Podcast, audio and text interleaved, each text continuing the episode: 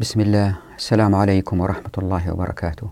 هذه الحلقة 168 من قص الحق وهي الحلقة رقم 22 لتوضيح فصل الفصل والوصل. الآن لإعطاء فكرة عن هذه الحلقة. موضوع هذه الحلقة عن السيولة والمقومات. وزي ما أنتم عارفين السيولة هي الأموال التي في أيدي الناس أو الأموال التي في البنوك أو السندات وما إلى ذلك. يعني يمكن الناس يشتروا فيها أشياء. والمقومات زي ما أنتم عارفين هي الموجودات الموجودة في المجتمع مثل المصانع مثل السيارات الطيارات. زائد المعرفة والتي تعني أن الشخص كم يتقاضى. مثلا إذا كان أشتغل بمعرفته هل هو يتقاضى عشرة دولار أو عشر ألاف دولار في اليوم. فعشان نعرف العلاقة بين السيولة والمقومات لابد أن نمر بعدة محطات. إذا تتذكروا في الحلقة الماضية وضحت أن العملات إن طبقنا الشريعة ستكون خادمة. وليست سلعة وبالتالي يمكن تكون وسيلة كنز أو وسائل مضاربات وما إلى ذلك. فهذا يعني أن السيولة أقل في أي مجتمع يطبق الشريعة. بعد كده يثير السؤال أن الحياة إذا اعتمدت على العملات الواحد يتوقع أن جيوب الناس دائما منفوخة من كثرة العملات اللي فيها. فبين أنه هذا الاستنتاج بإذن الله لن يقع وهذا يأتي من خلال هذه الحلقة وحلقات قادمة إن شاء الله بإذن الله. إذا تتذكروا في حلقة ماضية وضحت أن هنالك أربع أسباب لرفض المجتمعات للتعامل بالعملات التي تعتمد على المعادن الثمينة مثل الذهب والفضة أو أي معدن آخر يجدوه واتفقوا عليه. كنت بدأت أرد على السبب الأول في حلقات ماضية لكن ما انتهينا. في هذه الحلقة نرد على السببين الثالث والرابع. بعد كده أتعامل مع السؤال هل فتح أبواب التمكين زي ما بينا في الحلقتين الماضيتين وقارنا البحث عن المعادن الثمينة بالمشقة؟ هل هذا يؤدي لازدياد كمية الذهب مثلا مقارنة مع المعادن الأخرى والمستهلكات؟ بالتالي تضمحل وظيفته في الثمنية وفي المقايضة. بعد كده أبين أن ثروات المجتمع يمكن تفصيصها في ثلاثة أشياء أو ثلاثة عناصر. الأول هو الموجودات التي نراها مثل المصانع مثل الملابس مثل أعمدة الإنارة وما إلى ذلك. أشياء نراها. الثاني هو المهارات والمعرفة. مقدار المعرفة الموجودة في المجتمع واللي الناس يتبادلوها عندما يعملوا مع بعض أو عند بعض. الثالث هو السيولة النقدية. كم يوجد في المجتمع ذهب فضة دولارات يورو في البنوك؟ بعد كده نقارن كل اثنين من هذه الثلاثة. لاحظوا أنه في هذه المقارنة لا نتحدث عن مجتمع يطبق الشريعة أو لا يطبق الشريعة. نتحدث عن جميع الاحتمالات الممكنة. فننظر أولا إلى العلاقة بين الأموال السائلة والمستهلكات. فمثلا كل ما زادت الأموال السائلة تزيد نسبة الكماليات في الأسواق. بالإضافة إلى مسائل تفصيلية أخرى لا أريد شرحها هنا حتى ما نطيل. ثم ننظر إلى العلاقة بين المعرفة والمستهلكات. ثم ننظر إلى العلاقة بين المعرفة والأموال السائلة. من هذه المقارنات أحاول أقنعكم أن المجتمعات كلما قلت فيها السيولة كلما كانت أكثر عدلا مع تقدم إنتاجي بتقنية أعلى. وهذا الذي تفعله الشريعة إن طبقت. هذا يعني أن الحاجة للعملات التي تنقل الحقوق وقيمتها فيها كالذهب والفضة ستكون أقل في هذه المجتمعات العادلة المزدهرة. ثم ننظر العلاقة بين الذهب وإيجاده وكثرته وقلته في المجتمع مع احتمالية خزنه يعني كنزه. يعني منطقيا الواحد يقول إذا كانت السيولة منخفضة في المجتمع إذا الناس يكنزوا الأموال. فنناقش هذه المسألة. بعد كده ننظر إلى ثلاث احتمالات بين توافر الذهب والفضة مقارنة بما ينتجه البشر من مستهلكات. فالاحتمالات هي أن المعادن الثمينة اللي يوجدها الناس توازي في ظهورها لما ينتجه الناس من مستهلكات. الاحتمال الثاني أن المعادن الثمينة تكون أقل والاحتمال الثالث أن المعادن الثمينة تكون أكثر. فننظر إلى هذه العلاقات مع احتمالية خزن الذهب.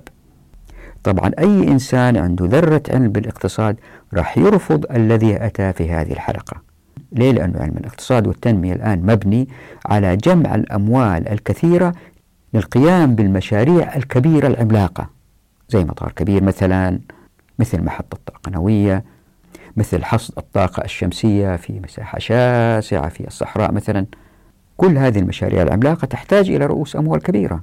إذا يجب أن يكون هناك فائض مالي كبير في المجتمع حتى تستخدم في هذه الاستثمارات العملاقة.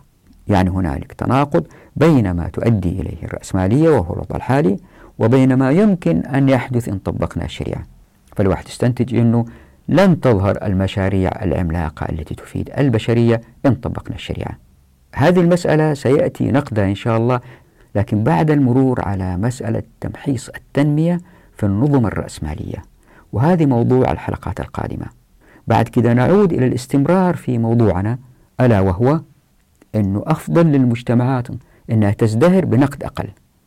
هنا في تذكير بسيط هو أنه يا ريت المشاهدات والمشاهدين إذا أتيحت لهم الفرصة على الأقل إن لم يشاهدوا الحلقات الماضية قبل حلقات الفصل والوصل يشاهدوا الحلقة 84 التي تتحدث عن القيم والنظم الحقوقية والمعرفة. المقصود النظم الحقوقية هي إما مقصوصة الحقوق في الشريعة أو الأنظمة الاقتصادية المعاصرة. فتعطيهم فكرة مجملة على إحنا فين في خريطة قص الحق. زائد إذا حبوا يشاهدوا الحلقة 20 من قص الحق اللي تعطي فكرة سريعة عن الخطط الولائية والإنتاجية والمكانية. كتاب عمارة الأرض كان عن الخطط المكانية. إحنا الآن ماشيين في هذه الحلقات في الحديث عن الخطط الإنتاجية. الخطط الولائية سيأتي توضيحها في فصل الحكم إن شاء الله بإذن الله. طبعا هذه الحلقة لن تفهم أبدا من غير مشاهدة الحلقات السابقة التي توضح فصل الفصل والوصل. والآن إلى التوضيح. كنت في الحلقة الماضية تحدثت عن ربا الفضل والمشقة في اختيار الأعمال وكيف أنه هذا يؤدي إلى أنه المال النقد لا يصبح سيد في المجتمع. العملات لا تصبح هي المهيمنة في المجتمع. تصبح العملات هي وسيلة للتبادل فتصبح أداة خادمة ولا تصبح سيدة. وبالتالي كل من يعمل في قطاع النقد هو إنسان بيخدم المجتمع كأي خدمة أخرى مثل التعليم مثل الصحة مثل سفرة الطرق. هو بيقدم خدمة للمجتمع زيه زي غيره ولا يصبح سيد في المجتمع. الآن في المجتمعات المعاصرة لأنه المال له مكانة غير التعامل والتداول هو أيضا للمضاربات للمراهنات للاستثمار في صناديق الاستثمار ما إلى ذلك. هذه أدت إلى ظهور طبقة بيروقراطية في المجتمع لا تنتج فعليا إنتاجها غير مباشر.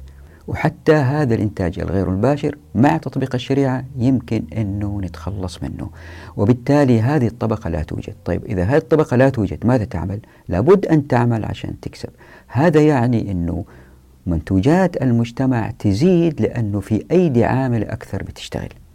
هذا أيضا ينطبق على العمل العسكري. قلنا أنه العمل العسكري مع تطبيق الشريعة زي ما بينا في فصل الأراضي والديوان أنه العمل العسكري عبادة وبالتالي ليس وظيفة.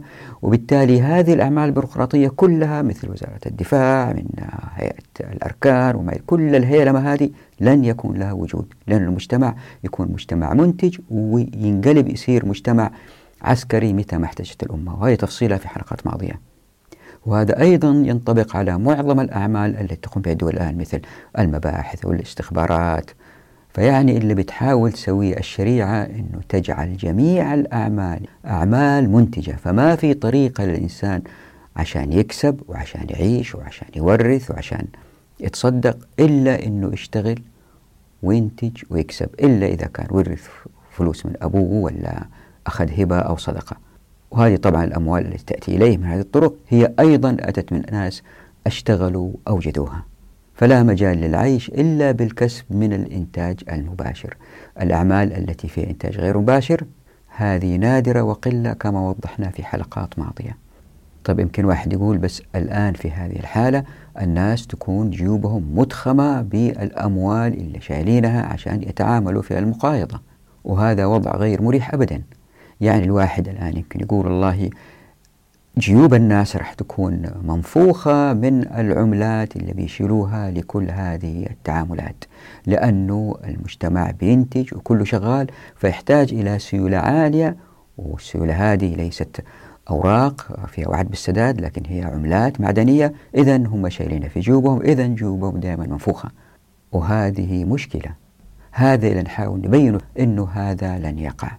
بإذن الله بقدر الله إذا كان طبقنا مقصوصة الحقوق. خلينا نوضح.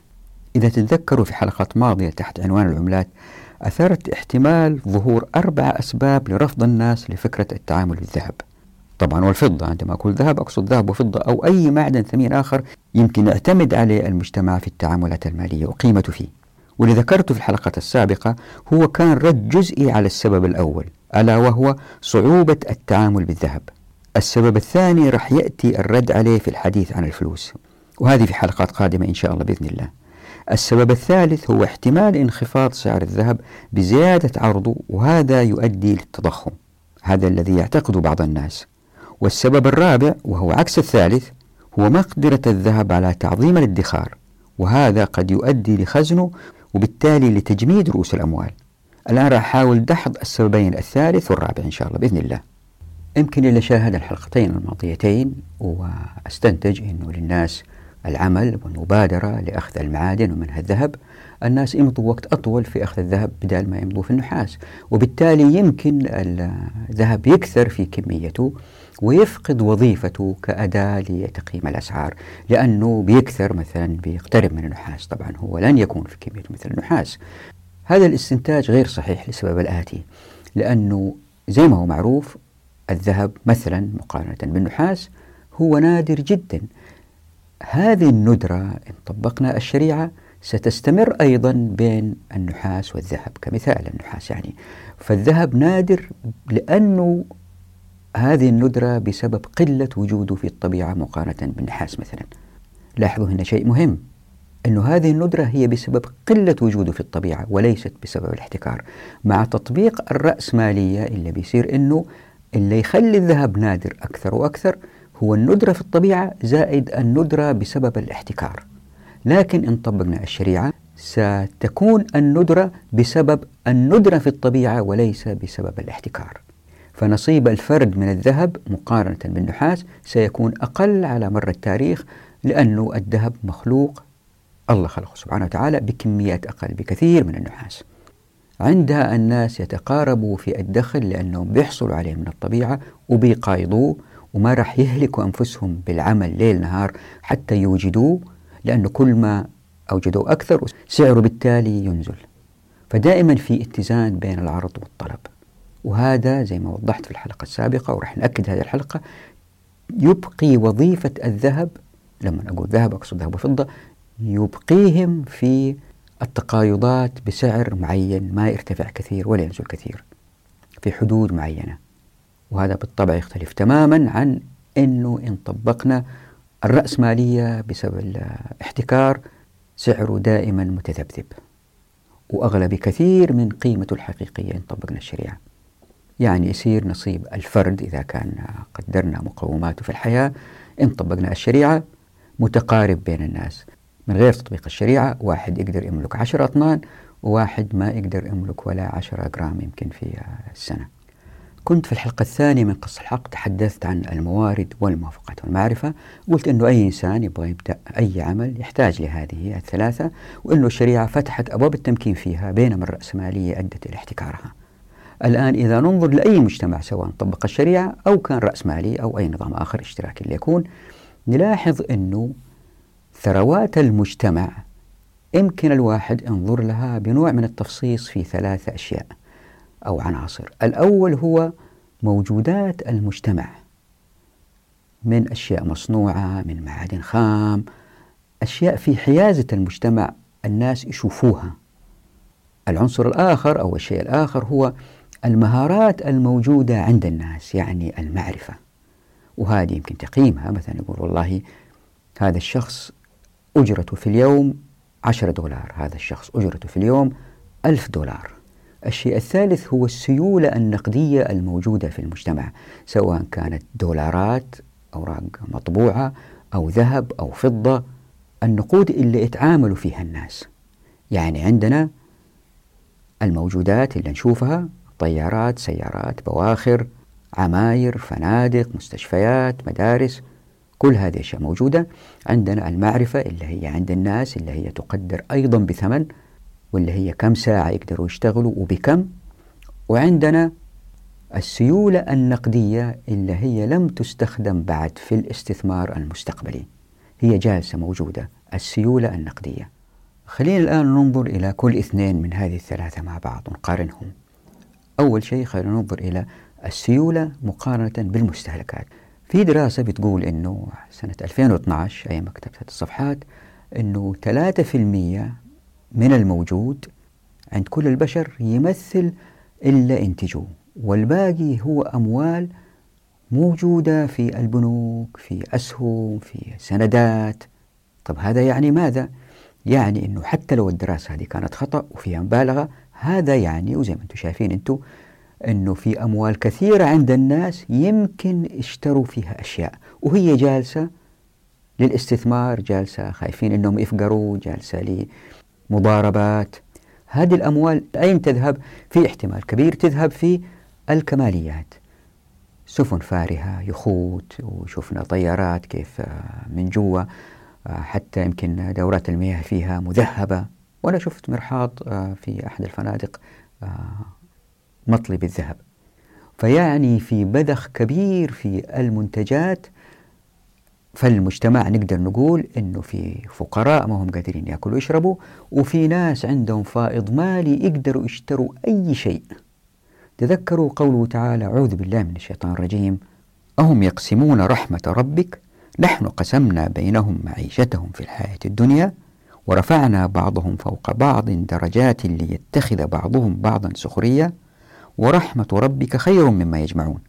إذا تتذكروا هذه الآية والآيات التي تليها في الحلقة 126 من قص الحق تحدثنا عنها. وقلنا إنه في فرق بين التسخير والتذليل. وقلنا سقف جمع الجمع فسقف جمع أسقف والأسقف هي جمع سقف. واستنتجنا في هذه الحلقة أنه إن لم تطبق البشرية مقصوصة الحقوق راح تتكدس الأموال عند بعض الطبقات بحيث أنهم يصبوها كأسقف. وتحدثنا عن المعارج والأبواب والسرر المزخرفة والمذهبة. وكل هذا كناية عن التكديس للأموال مقارنة بحاجة الناس للضروريات.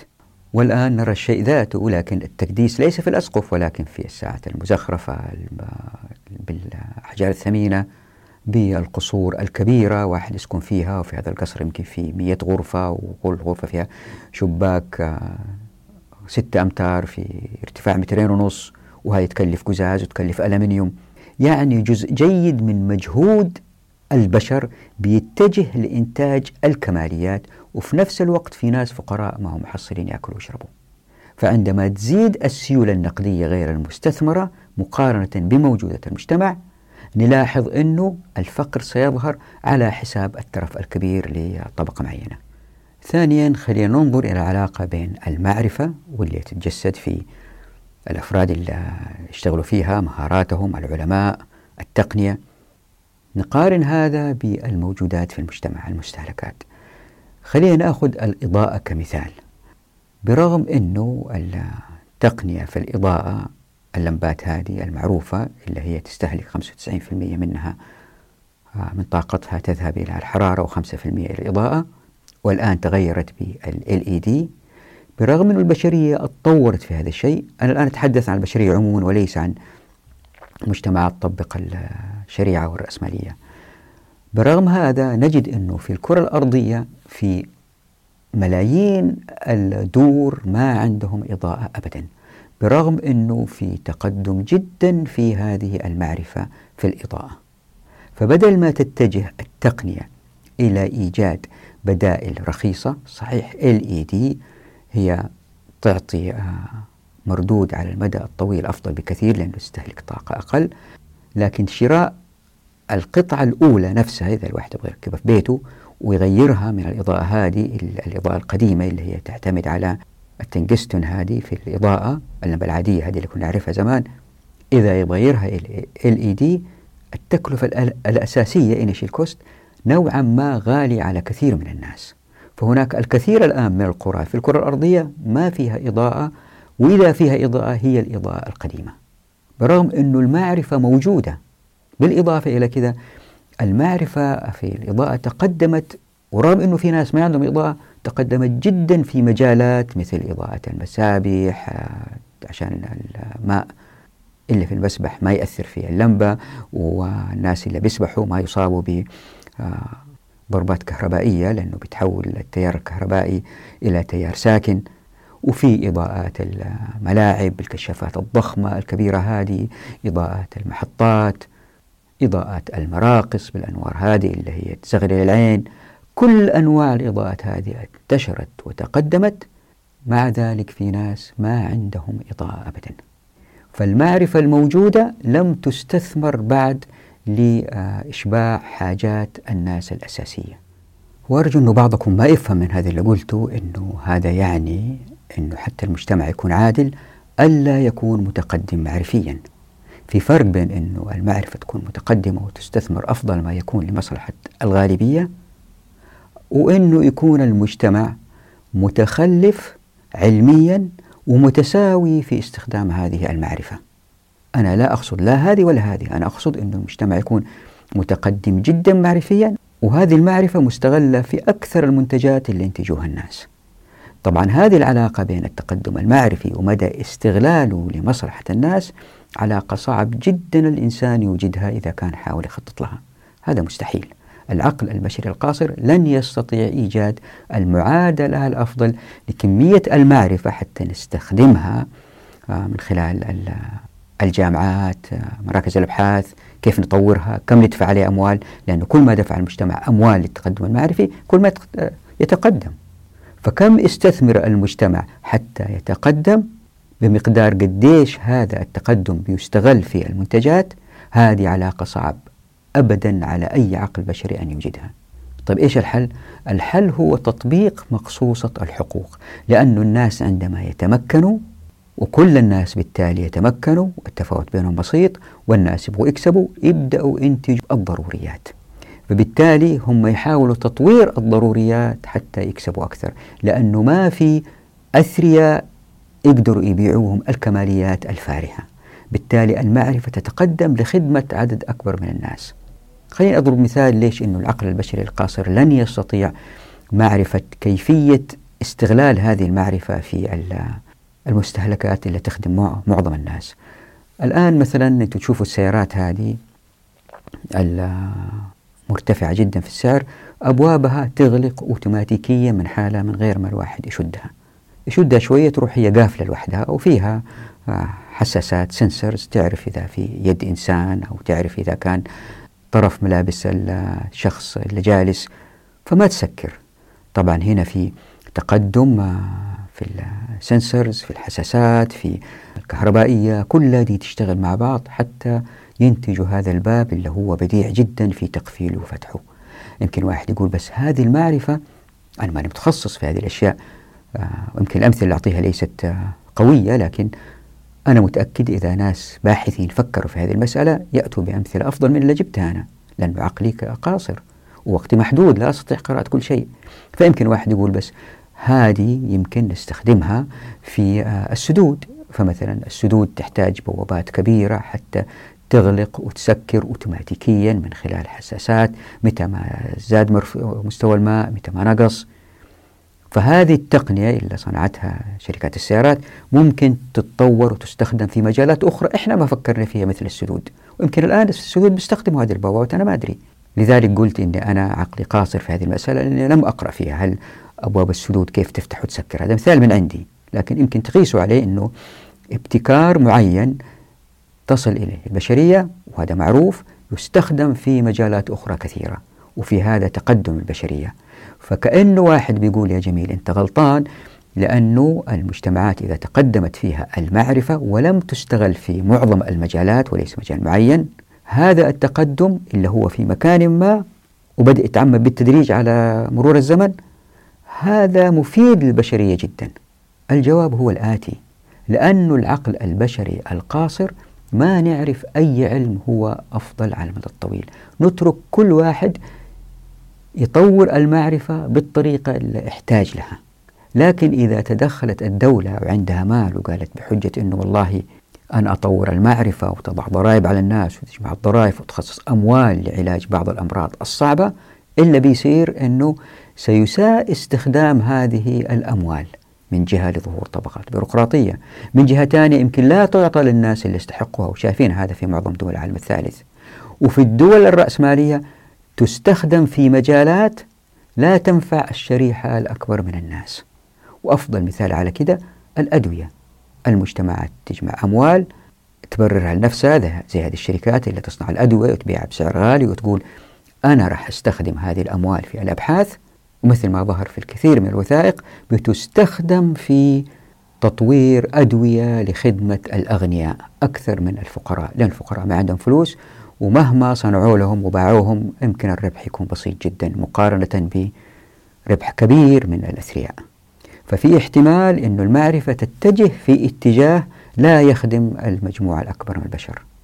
وإذا طبقنا الشريعة والناس كانوا متقاربين في الدخل ومعظمهم أثرياء وما في في السوق زي ما وضحت سابقا الكثير من الكماليات لأنه اللي يجدها لن يستطيع بيعها فأكثرها موجودة في الضروريات تتكون عند الناس. القناعة بالحياة بالموجود هذا في الأسواق اللي هو كثير جدا في منتجاته وأنواعه لكن هو أكثر في الضروريات والحاجيات ونادر جدا في الكماليات فإلا بيصير أنه هذه المجتمعات علميا عندها تتقدم لما هو في صالح المجتمع لأنه يمكن يظهر رجل تقي ورع إمام مسجد اللي يكون شخص معروف بحبه للعلم مثلا وليس بالضرورة يكون إمام مسجد يمكن يكون شخص آه، يحب صناعة الطائرات يحب صناعة السيارات. يجي واحد يقول فلان ترى فذ نحتاج نعطيه أموال حتى يطور المعرفة في هذا المجال وهذه الخدمة البشرية. جمعاء تتجمع عنده الأموال اللي تخدم البشرية جمعاء من خلال العلم اللي هو بيوجده. وهذا يختلف تماما في التركيبة عن أنه المعرفة تتقدم لخدمة شريحة معينة من الأثرياء وليس عموم المجتمع. يعني أنا ما بقول أن المجتمعات تكون متخلفة علميا. حتى الناس كلهم يستمتعوا بالعلم المتدني هذا في الضروريات. لا هناك طريق آخر للنمو المعرفي من خلال الاعتماد على الناس اللي هم معظمهم مكتفين متقاربين في الدخل. فالمصدر لدعم المعرفة يأتي من عدد أكبر من الناس أفضل من أنه يأتي من جماعة محددة تبحث عن الربح من خلال الكماليات واللي يمكن يوم من الأيام تفيد في الضروريات. ده طريق طويل هذا طريق مختصر اللي هو يأتي من خلال الشريعة. ويمكن زي ما أنتم شايفين من أفضل الأمثلة اللي ذكرت سابقا هو المستشفيات. تجد دائما في معظم الدول مستشفيات فخمة فيها أجهزة ومعدات وأطباء متخصصين بأجور مرتفعة لخدمة الطبقة الثرية. فالمعرفة جدا متقدمة مع وجود ناس كثير لا يجدوا حتى قيمة البنادول لشوية صداع. ثالثا العلاقة بين السيولة النقدية والتقدم المعرفي. فكل ما كان في فائض مالي في المجتمع هذا معناه أن المجتمع لم يستثمر من ضمن المعاني في المعرفة التي تؤدي إلى إتقان الضروريات أكثر وأكثر. زي ما أنتم عارفين إذا كان المجتمع كان صحي وكان سوي معظم موجوداته هي من الضروريات. وهذه الضروريات حتى تتطور أكثر وأكثر تحتاج إلى إنفاق مالي. فإذا في مال فائض في المجتمع جالس في البنوك وما أستخدم في تطوير اللي يحتاجوه الناس معناته في نوع من الظلم في هذا المجتمع لأنه هذه الأموال في أيدي ناس وما بيستخدموها في تطوير هذه المعرفة. مثال جيد على كده الدول النفطية الغنية. في أموال كثيرة تستخدم في الخارج في الاستثمار مع ذلك في أفراد من الشعب ما عندهم الضروريات بشكل كافي. فطالما أنه في نقص في الضروريات فهذه الشريحة المجتمع عندها بالتأكيد نقص في الحاجيات والكماليات. يعني المجتمع ما أوجد البدائل التي تؤدي إلى زيادة إنتاج الضروريات حتى تكفي معظم أفراد المجتمع. كان يمكن استخدام هذا المال للتطوير المعرفي الذي يؤدي إلى زيادة إنتاجيات الضروريات أو إنتاج الضروريات. مثال على كذا الدول الإسكندنافية. هذه الدول أعيانها أكثر من أعيان الدول المتخلفة ومعظمها أصبحت من الضروريات. برغم أن البعض لبعض الحضارات الأخرى هي من الكماليات. فمثلا الدراجات الآن في هولندا أصبحت من الضروريات معظم الناس يستخدموها وهذا أدى إلى أنهم سخروا المعرفة عندهم لخدمة هذا الهدف وهذا الطلب إنفاق مالي. فمثلا في عندهم أبحاث كيف يوجدوا الملبوسات الخفيفة التي هي تقيهم البرد عندما يسوقوا الدراجات برا في الشتاء. سووا أبحاث في طريقة لتحديد المسارات الدراجات وسووا أبحاث كيف أنه الدراجات يمكن ما تتقاطع في مسارها مع السيارات وإيش أفضل طريقة أنه الدراجات آه، تمشي بانسيابية أكثر من السيارات لأنه هي لها الأفضلية. علما أنه الدراجات في كثير من الدول الفقيرة هي تعتبر من الكماليات. فإن طبقنا الشريعة ولأنه الضروريات هي الأكثر في المجتمع ولأنه هي اللي تنباع أكثر ولأنه هي حتى تنباع أكثر لازم المنتجين يتقنوها يظهر نوع من التنافس في تطوير هذه الضروريات والحاجيات على حساب الكماليات. فالأموال تذهب أكثر لتطوير الضروريات والحاجيات على حساب الكماليات. طبعا هي ما هي خط فاصل زي ما وضحت في حلقات أولى. ضروريات حاجيات كماليات. وضحت هذه في حلقة سابقة أنه ما يكون حاجة لإنسان قد يكون ضروري لآخر واللي يمكن يكون كمالي لشخص مثل عطر مرتفع في السعر هو ضروري أيضا لبعض الناس اللي هم أثرياء.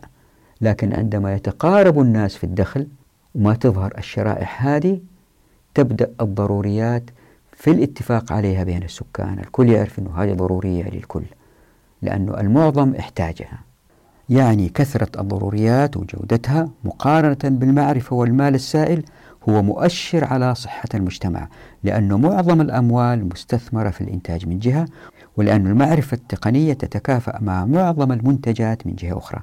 وبكذا يمكن نستنتج الآتي في أربع نقاط. أذكرها وبعد كده أقول الاستنتاج.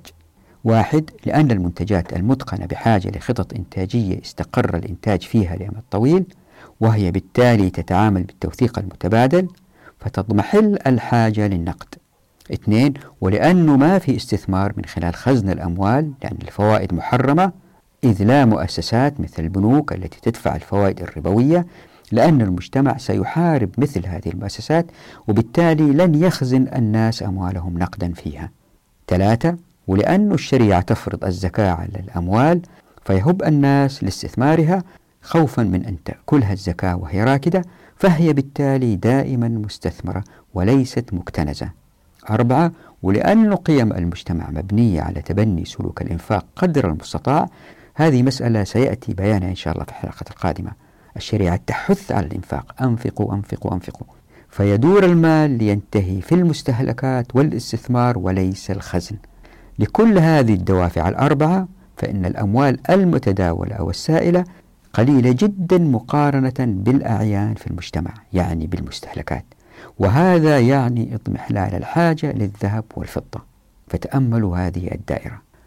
وبكذا الواحد من هذه المقارنات يمكن يستنتج أنه المهم في المجتمع حتى يزدهر اقتصاديا هو ليس السيولة المالية بقدر الموجود عند الناس من خبرات في التصنيع في الإنتاج في المعرفة عند العلماء.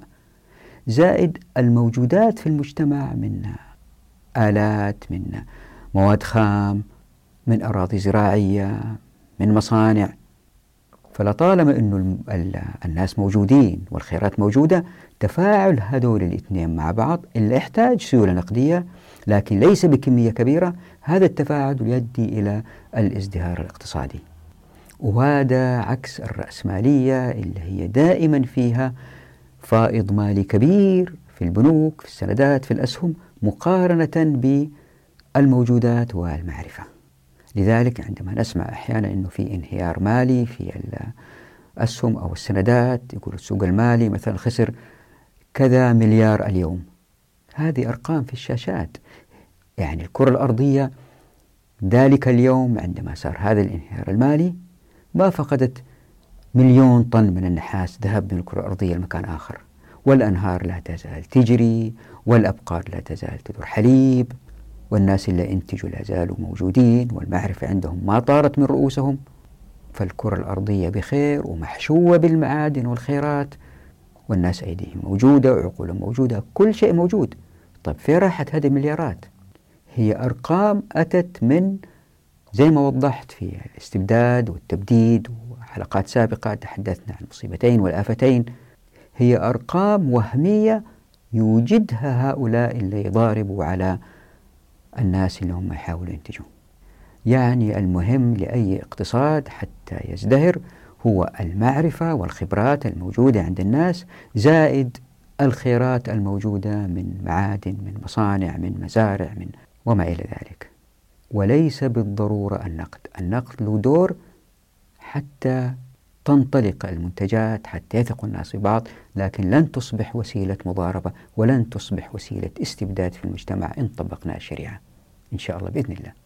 طيب يمكن واحد يقول لكن الذهب في ازدياد لأن الناس بيتجهوا للبحث عنه ويكنزوه. وهذا قد يؤدي للتضخم لأن الناس بيبحثوا عن الذهب إن طبقنا الشريعة ويجدوه ويكثر وبالتالي يظهر التضخم لكثرة الذهب.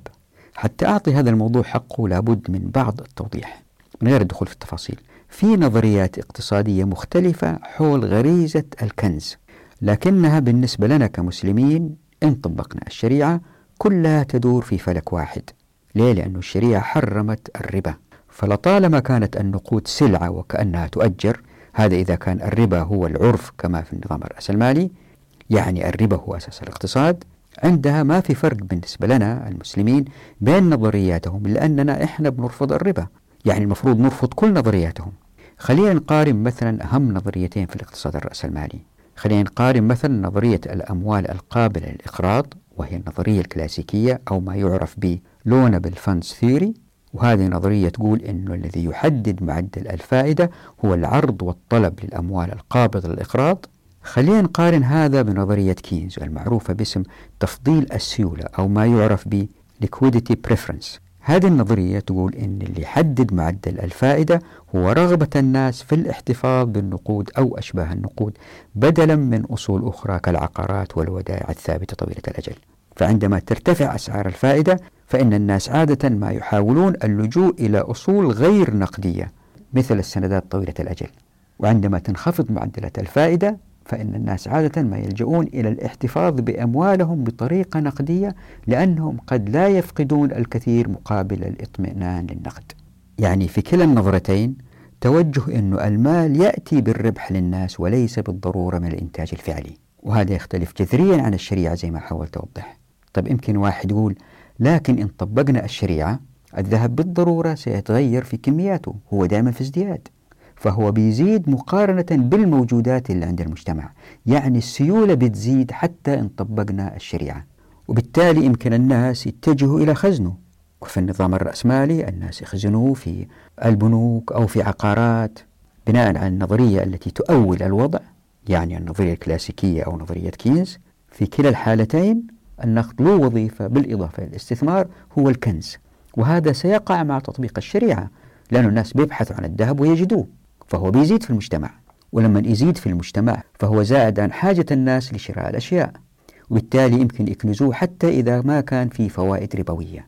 الجواب هو الآتي في ثلاث احتمالات لكميات العناصر الثمينة من ذهب أو فضة أو ألماس مقارنة بالموجودات وهي كالآتي يعني الاحتمالات الثلاثة هي الآتي.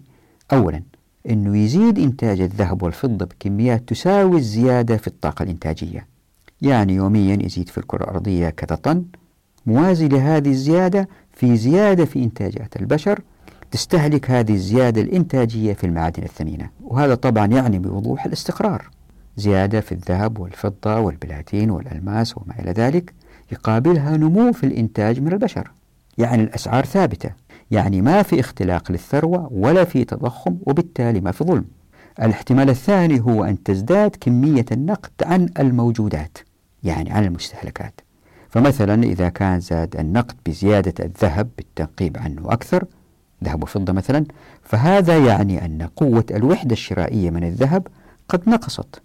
عندها فإنه لا تأثير كبير على الاقتصاد لأن الذهب عملة تداول وليست عملة اكتناز. فاللي يخسروا في هذه الحالة هم اللي كنزوا الذهب وهذا عقاب الكنز. عندها سيظهر عرف للتخلص من النقد حال حيازته. إذا وقع هذا سينتشر عرف بين الناس للتخلص من الذهب والفضة يعني التخلص من النقد حال حيازته. يمكن الواحد يحاول خزن مجهوده في أعيان مصنوعة مثل أنه يشتري منشار جديد لمصنعه مثلا أو اشتروا أعيان مشيدة مثل منزل أو الواحد يستثمر في علمه بأنه يحصل على شهادة أعلى. وكل هذه التصرفات بالتأكيد في مصلحة المجتمع والناس يسلكوه حتى لا يخزنوا أموالهم اللي يمكن تفقد قيمتها. هذا من جهة. ومن جهة أخرى وعلى افتراض زيادة كمية الذهب مقارنة بالمنتجات فإن هذا الوضع عادل لأنه وقع على جميع الناس وليس كحال الدولة الآن التي تطبع النقود وتنقل المجهودات من قوم لآخرين ما يعني السرقة والظلم زي ما مر بنا في حلقات سابقة. يعني الإشكالية هي في سحب أموال الناس ما يؤدي للتضخم وليس التضخم التدريجي وللجميع. وطبعا هذا الاحتمال الثاني نادر الحدوث لأنه مهما زادت كمية الذهب فإن المنتجات بالمقارنة هي الأكثر ازدياد لأن أبواب التمكين مفتوحة في الموارد والموافقات والمعرفة.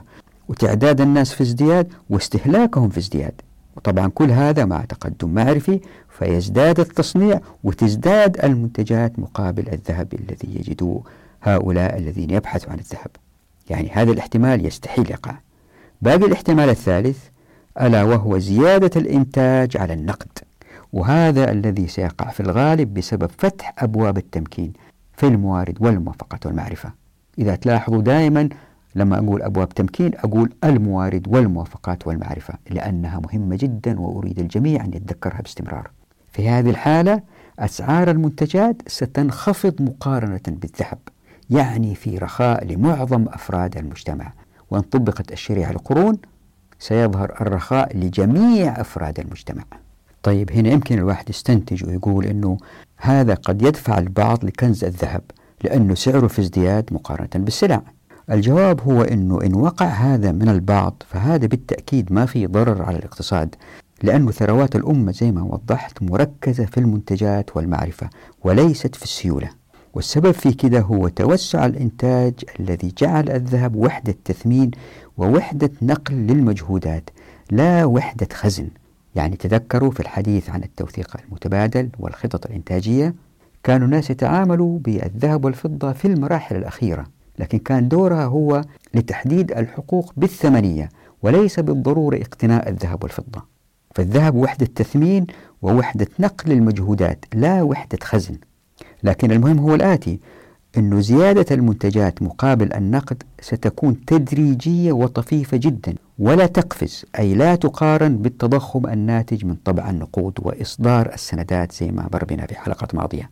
طيب يمكن واحد يقول بس يا جميل شوف التاريخ يثبت لنا أن الناس كانوا يكنزوا الذهب والمجوهرات بدليل القصص الكثيرة التي نسمعها أنه فلان وجدوا في بيته كنز.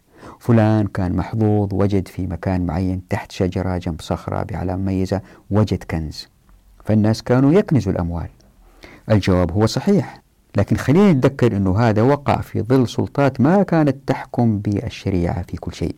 فالحكومات كانت دائما تتسلط على الناس. مثال جيد على كذا قبل الإسلام الرومان. كانوا يأتوا إلى القرى ويأخذوا منها الضرائب ويسرقوا أموال الناس. لذلك الناس كانوا يخبوها. ومع ظهور الإسلام وتطبيق الشريعة زي ما وضحت في حلقات ماضية الشريعة لم تطبق في كل أجزاء مقصوصة الحقوق طبقت في العبادات وبعض أجزاء مقصوصة الحقوق. وهذا دفع الناس الكنز لخوفهم على مستقبلهم وخوفهم أنه ما يجدوا أعمال لأنه بعض أبواب التمكين كانت مغلقة. يعني لأن الشريعة لم تطبق بالكامل ظهر فقر ومقابل هذا الفقر ظهروا ناس أثرياء ولأن التكافل الاجتماعي لم يكن قوي. في ناس عاشوا حياة صعبة في آخر حياتهم. ما تطلب التفكير في الكنز. يعني المجتمع ما كان سامي حتى يحمي الناس من الإفلاس. شوفوا قولي تعالى في سورة الكهف. أعوذ بالله من الشيطان الرجيم. وأما الجدار فكان لغلامين يتيمين في المدينة وكان تحته كنز لهما وكان أبوهما صالحا فأراد ربك أن يبلغا أشدهما واستخرجا كنزهما رحمة من ربك. وما فعلته عن أمري ذلك تأويل ما لم تسطع عليه صبرا. الآن خلينا نقارن هذه الآية بقوله تعالى إلا ذكرت في نفس المنطقة الجغرافية في نفس الفترة أعوذ بالله من الشيطان الرجيم. أما السفينة فكانت لمساكين يعملون في البحر فأردت أن أعيبها وكان وراءهم ملك يأخذ كل سفينة غصبا. ففي هذه القصة لموسى عليه السلام مع الخضر إشارة إلى كنز الناس للمال وإشارة إلى تسلط الحكام. وبالإضافة للسابق من الخطط الإنتاجية والتوثيق المتبادل وما إلى ذلك من عناوين تحدثنا عنها بالإضافة لكل هذا الشريعة وضعت حركيات أخرى وقيم. حركيات أخرى وقيم تؤدي إلى تخفيف إيجاد السيولة النقدية في المجتمع. مثل الحث على الإنفاق مثل الزكاة مثل حث الناس على الابتعاد عن الكنز. هذه القيم والحركيات سيأتي توضيحها إن شاء الله في حلقات قادمة لكن بعد ما نشرح مسألة التنمية في المجتمعات الرأسمالية ليه؟ لأنه أي واحد الآن يقدر ينتقد هذه المسألة عندما أقول أنه إن طبقنا الشريعة المجتمعات تكون مزدهرة اقتصاديا بنقد أقل أي واحد عنده إلمام بسيط بعلم الاقتصاد ينتقد هذا بسرعة ليه؟ لأنه هذه الأيام ما يمكن للمجتمعات أن تزدهر إلا من خلال المشاريع الكبرى وهذه تحتاج إلى رؤوس أموال. لذلك الدول النامية يسموها نامية هي تقترض من البنوك الدولية. البنك الدولي بنوك عالمية أخرى دائما يقترضوا من هذه البنوك حتى يبدأوا مشاريع حتى يتقدموا حضاريا. هذه اللي في أذهانهم. ففي أذهانهم أنه التنمية لا تأتي إلا بالنقد وهذه طبعا سيولة. فكيف أنت يا جميل تقول الاقتصاد يزدهر بسيولة أقل يعني في تضاد.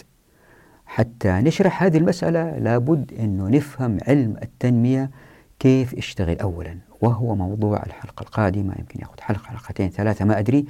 هو الآتي ثم بعد ذلك نعود إلى مسألة تخفيف السيولة في الاقتصاد الإسلامي من خلال الزكاة من خلال الإنفاق من خلال الحث على عدم الكنز. نراكم على خير في أمان الله ودعواتكم.